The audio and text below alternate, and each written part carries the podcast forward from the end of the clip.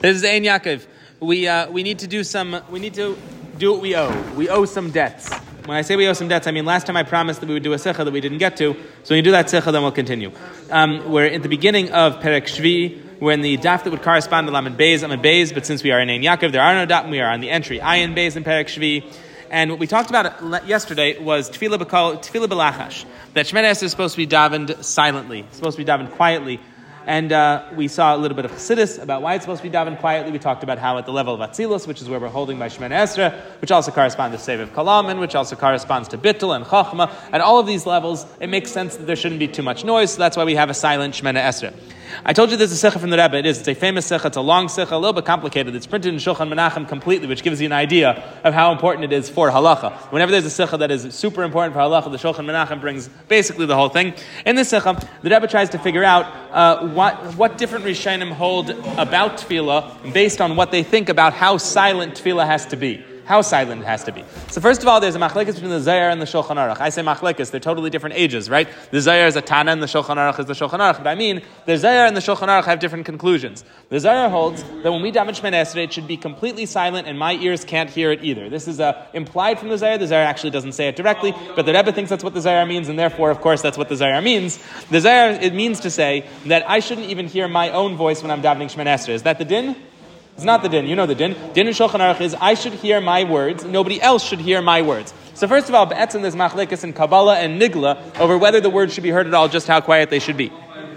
Noteworthy is that everybody agrees that the person next to me shouldn't hear me. And uh, this does happen in shuls sometimes. You ever been in a show like this? this? This drives my father crazy. He listens to these recordings. He'll be laughing right now. This drives my father crazy. Sometimes he will find himself next to somebody who, for some reason, is davening loud enough that he can hear them. It drives him crazy. So, sometimes you end up in a show, the guy next to you is davening Shemoneh Esrei. His silent Shemoneh Esrei is louder than Chazar Sashatz. That happens. Uh, but nobody else, everybody agrees.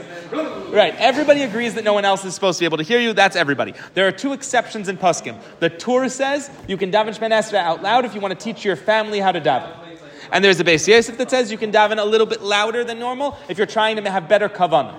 So there are two possible exceptions. That's also why it's brought in Beis Yosef. It's also brought in Shulchan Aruch. That in Yamim Noraim there might be a heter for davening even the Shemoneh Esrei a little louder because it's Me'era Kavana. So have Beis Yosef as a heter that is about I'm allowed to raise my voice a little bit if it's going to help with my Kavana. I have the Tur who says I can do it if I want to uh, educate my family. Now the Rebbe says if we want to understand where all these shittas come from, we have to take a step back. So this is the Sikha. It sounds like a Sikha, right? We have a Maskana. We're going to take a step back, come to a conclusion as the structure of a Rebbe Sikha. He says that there are three ways to understand hearing, uh, hearing your voice during davening. Three options. One option is that we don't want to hear our voice during Shemoneh Esra because of the Gemara Mesachas Brachas we saw yesterday, which is that we that it means that you're Miktane Amuna. Somebody who hears his own voice, somebody who shouts during Shemoneh Esra, who talks out loud during davening, uh, during Shemoneh Esra, it implies that they think God can't hear them. That God will hear me better if I scream louder, that God will care more if I scream louder. Somehow I believe that the odds of my tefillah being answered is correlated to how loud I am. That shows that I have a lack of faith. So that's one possibility. That's Gemara Mesachas Brachas. We also have our Gemara Mesachas that the Rebbe doesn't mention, but it also is a reason that's al derech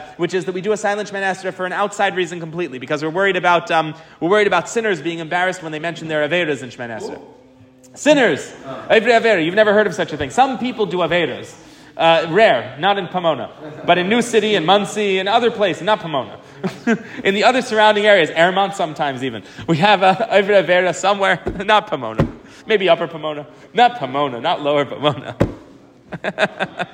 In any event, uh, one of the reasons why we have a silent Shemoneh is for outside reasons. Nothing to do with davening. Davening could be out loud, but we don't want to show that we have poor faith. We don't want to embarrass people who are doing Averas. It is davening be'etzim, according to this opinion, could be out loud, but the problem is that outside factors are getting in the way. There's another approach. Another approach is that the etzim gedder of tefillah is that it should be quiet. And there's two ways to understand that. One way to say that the etzim get tefillah should be quiet is that the words of tefillah are meant to be said quietly. Tefillah is a quiet activity, full stop. Tefillah is a quiet activity. And there is a third way to understand it, which is that tefillah isn't a quiet activity, but kavana is a quiet activity. That the kavana that I need to be having by tefillah requires me to be quiet. I can't have that level of kavana when I'm loud. There's a certain kavana that comes from contemplation, from internal meditation. So to summarize, we have three ways of looking at the chiyuv not to raise our voice during Shemoneh Esrei. Way number one is outside factors. Not about davening. Davening could be loud, whatever problem is. It makes it look like I don't have much faith, or it makes uh, people who do Averas embarrassed. An outside reason how is gonna anybody be embarrassed that do Averas by hearing me? Some people, when they're, they daven, say they're Averas. Ah. Right. So, reason number one is that it's an outside factor. Tefillah could be out loud if we wanted it to be. Problem is, outside factors. Idea number two is that tefillah itself is meant to be quiet. And idea number three is that kavana is meant to be quiet. Understand the three ideas? One, two, and three. The Rebbe then lines them up. The Rebbe says that the Beis Yosef and the Rambam will both agree that it's not for some side reason, it's for one of those two reasons. That Rambam will tell you that the reason why we daven quietly is because tefillah is meant to be quiet, and the Beis Yosef will tell you that the reason we daven quietly is because kavana is best achieved when done quietly. The Tur, on the other hand, will tell you the first one, that davening itself can be out loud, it's just outside factors that change whether we're allowed to daven out loud. That, that reflects in their shittas. So the Tur will tell you when are you allowed to daven out loud? To educate your family. Why? Because tefillah itself can be out loud. It's just that if you daven out loud, you look like you have, you have only a little bit of faith, or you look, or you might embarrass sinners. That's not going to happen when you're educating your family. So the Tur falls into that first slot. Tefillah be'etzim could be out loud, and when the factors, those outside factors, are not in play, we are allowed to uh, daven out loud. Rambam is going to, uh, he explains, I'm not going to do it right now, he explains in the Lashon Rambam why it fits into the idea that tefillah itself is supposed to be quiet. Beis Yosef, when does Beis Yosef say you're allowed to daven out loud? Only when it helps with your kavanah. Why? Because the whole reason why tefillah is supposed to be quiet, according to Beis Yosef, is because that helps with kavanah. If your kavanah is helped by it being louder, then daven out loud. Okay. But the Rambam says that no. He does, he, but it, it, there's a subtlety in the sikha that we're not going to. It's a, it's, it's a whole sikha. I can't do the whole sikha. He deals with it. He deals with it. The Rebbe then says, which one is most in line with Chassidus? What does Chassidus hold? Chassidus holds like the Beis Yosef. Chassidus holds like that, and you'll never hear that sentence anywhere but Chabad. Only in Lubavitch we say Chassidus holds like the Beis Yosef. Chassidus holds like the Beis Yosef. That is that the, that Chassidus is most in line with the Beis Yosef because we hold that, and he puts a little quote here from the Alter Rebbe, not a little quote, but it's a short quote. This is the reason why we have silent Shemon Esra, as the Alter Rebbe says, "Ubir er bechinas Yehuda, shu bechinas bechinas bittul v'iskalulus." That the whole point of Shemon Esra is that it's supposed to be in a state of bittul and iskalulus. At that level, I'm supposed to have the kavana. The kavana that I'm supposed to have in Shemon Esra is that I don't even exist in the first place. That I'm completely one with Hashem. And at that level, it doesn't make sense to be talking. So it sounds the most like the Beis Yosef. Chassidus lines up with the Beis Yosef's idea. The Rebbe then concludes by saying that this explains why the Zohar is so extreme. So the Zohar says, not only do I think that it's important for your kavana of tefillah, important for the bittul of tefillah, that you not make any sounds, I think it's so important for the bittul that should be a bittul mimetzias, bittul, muchlat. It's not a bittul where other people can't hear me, it's a bittul where no one can hear me. I should, even I shouldn't be able to hear me. Because the bittul that the Zohar wants is the absolute highest level of bittul and tefillah, which is really be'etzim the shit of the Beis Yosef. So the shit of the Beis Yosef, as the Rebbe explains it, which is that the whole reason we're quiet during tefillah is that we can have a kavana of being in a state of bittul and haida, really comes into its own, not in the Shulchan Aruch, but in the Zohar. Just the Zohar takes it to the greatest extreme, which is I shouldn't be able to hear any voice at all. Do we have any time left? We do. It's only seven minutes. Let's do a little more. Well, I'll say that that's Yes. why it's not surprising that Hasidus is more aligned with that. Why? Oh, because because it fits the Zohar. Yes, yes, yes. We're in Ayin Gimel here. We have a Piska.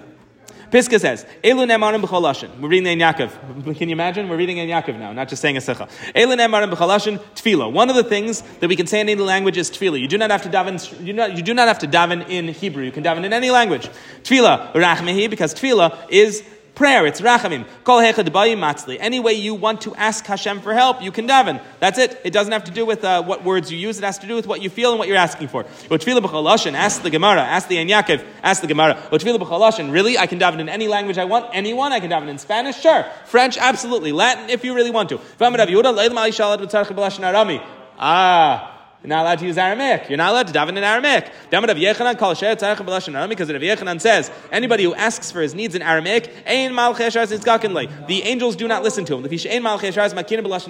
Because the angels don't know Aramaic. So I just said you can daven in any language you want. Sounds like any language but Aramaic. So what do you mean? Like kasha. Not a question. That's habiyachid habetzibur. That means an individual is not allowed to daven in Aramaic, but a tzibur is allowed to daven in Aramaic. A whole group together is allowed to daven in Aramaic.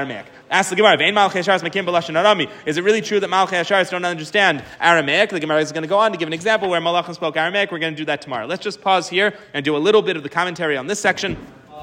Why can't, uh? Why don't they just look at the translation? Yeah, why can't, why can't they get an ArtScroll from the Aramaic to the English? There's a taste in Masach Shabbos that asks how it's possible that Malachim don't speak a language. What, what happened here? The, the Malachim are good at languages. Uh, well, so you should know that the reason Every time we say something in Aramaic, it's because we believe that Hashem's there personally and that a malach's not ushering our prayers up. For example, Rahman al you have a mourner who's saying Kaddish for a close relative. God doesn't send a malach to comfort a mourner. God comes personally to comfort a mourner. Because God's there personally, you don't need a malach ushering the prayer. You can speak in Aramaic and God understands you. That's why Kaddish is in Aramaic.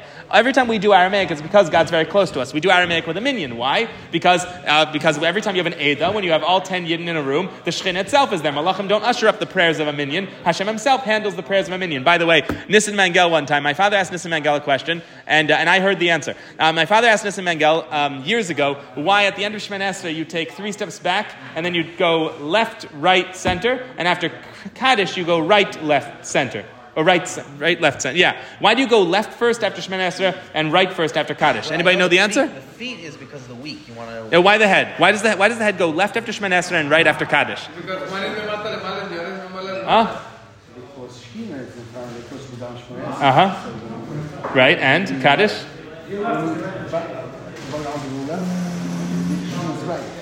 Right. So why why by Kaddish the opposite? Ah, so my father asked this to Nissen Mangel. Nissen Mangel's answer: Shemoneh Esrei, you're davening before a king. Kaddish, the king is holding you. Kaddish, the king's there. The king's there. The king's right in front of you, right behind you. The king's holding you like so, and your right is his right, and his left is your left. Hashem, Hashem shows up for a mourner. It's not a, it's not a, it's not a servant talking to a king. It's a mourner. It's a mourner being comforted by his father. So Hashem's the reason why you dive into the right is because your right is Hashem's right when you're saying Kaddish. And your right is Hashem's left when you're davening Esrei. It's a beautiful answer. In any event, uh, why don't Malachim speak Aramaic? Why don't Malachim speak Aramaic? It's a great way to always remember which way to bow, though. It's a great. Um, I don't know what his source is. I don't think he needs a source. Nissen Mangel's a primary source, a Kabbalist. Tesis in Masach Shabbos asks how it's possible that Malachim don't speak any language and Tesis do- don't speak a specific language. Tesis doesn't answer that question. But Tesis definitely understands our Gemara as meaning literally the Malachim don't speak it. The Malachim just don't know that language. That's implied from Tesis. Why do I think that's important? Because a lot of Rishonim don't understand our Gemara this way. A lot of Rishonim understand our Gemara as saying that the Malachim do speak Aramaic, they just don't like it. Tesis seems to feel that they literally don't know the language. They, they, have, they have to take like a Duolingo course or something. They have to take a course in Aramaic. Uh, there's a Rosh. The Rosh says Malachim totally speak Aramaic. Absolutely they speak it. But they won't relay those tefillahs to Hashem because it's a disgusting language and they don't like it. And when you daven in Aramaic, they go, eh, this is gross, and they throw it away. They speak it and they hate it. The Rosh says it's a vindictive. They're vindictive Malachim. The Meiri says that it's not that the Malachim don't like it, it's that we're bad at it. Aramaic has always spoken poorly, says the Meiri. Aramaic's a lot like Yiddish, in that most people who speak it are understood, but don't do it all that well. Aramaic, the grammatical rules are funky, no one really knows them. People daven in Aramaic, they do a bad job. So says the Meiri, the Malachim, when they get our tefillahs in our language, when I do a tefillah in English, the Malachim go, okay, it's not Hebrew, but I get it. Okay, this is Hebrew, but I get it. They hear Aramaic and they go, you messed up all the grammar. I don't even know what you want. They don't even start. Says the Meiri, they just don't know what to do with it. The Aramaic comes, they go, I don't understand your Aramaic. Real Aramaic, I understand, but who speaks good Aramaic? There is a Ben Yehoyada, and we'll conclude with the Ben Yehoyada. Ben Yehoyada says that Malachim's job is not to bring your tefillahs to Hashem. That would be a problem of Shittuf. Malachim don't usher your tefillahs upward. You talk to God. The Malachim, they have the job of making sure that tefillahs don't fall to Klippa. Every time you daven, there's a risk that Klippa will grab on your tefillah and drag it away from Hashem. So Malach's job is to make sure your tefillahs can go up the way that they are supposed to. They hate Aramaic though. So they have a policy. Aramaic, we're not touching. Let, let, let happen what's going to happen. If the klippa grabs it, let the klippa grab it. If it goes up, it goes up. We're not getting involved in the Aramaic. We protect tefillahs that aren't in Aramaic. Therefore, says the Ben Yehoyada, an Adam Gadol who's sure that, he's, that, his, that his tefillahs are going to be heard by Hashem doesn't have to worry about whether he's davening in Aramaic. Because if he's, if he's sure his tefillahs are going to be heard by Hashem, they're not going to fall the clippa anyway, and the malachim aren't getting in the way. They're not batting them down. They're just not getting in the way of the clippa that wants to pull them down. Okay, that's it for now. Thank you all very much. Good Chaydish. Good Chaydish.